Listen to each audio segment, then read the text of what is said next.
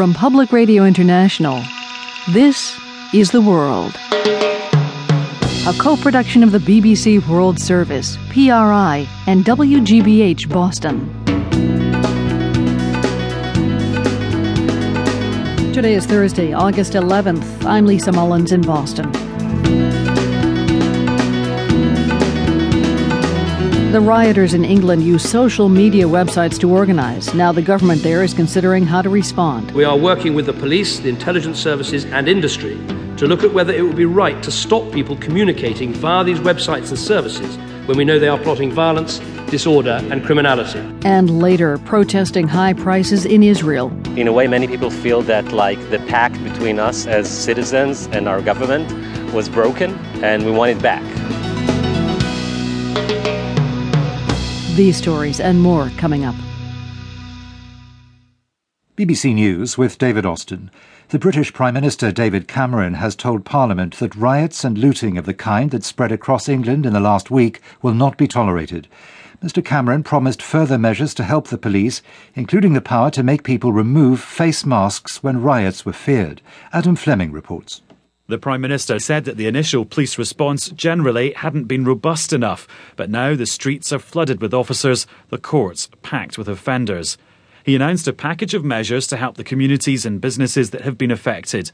There will be a national programme to tackle gangs, but several MPs, especially on the Labour benches, called on the government to reverse its planned cuts to police budgets.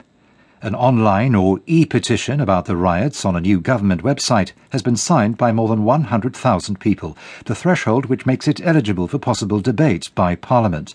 The petition calls for those convicted over the riots to lose their state benefits. The French market regulator has warned it'll investigate and punish what it called the spreading of unfounded rumours, which have been blamed by some for big swings in the value of French bank shares. Bank stock prices in France plunged and then rallied in trading today after big losses earlier this week. Major stock markets in Europe were volatile, but all ended the day up by about 3%, boosted by a rise in New York. The Italian economics minister Giulio Tremonti has told Parliament that government costs are to be cut, state companies privatised, and taxes raised on savings. The measures will be part of a programme to satisfy the European Central Bank that Italy is controlling its debts. David Willey reports from Rome. Italy's embattled economics minister, Giulio Tremonti, faces an almost impossible task to push through urgent and stringent budget cuts demanded by the European Central Bank without causing a political storm.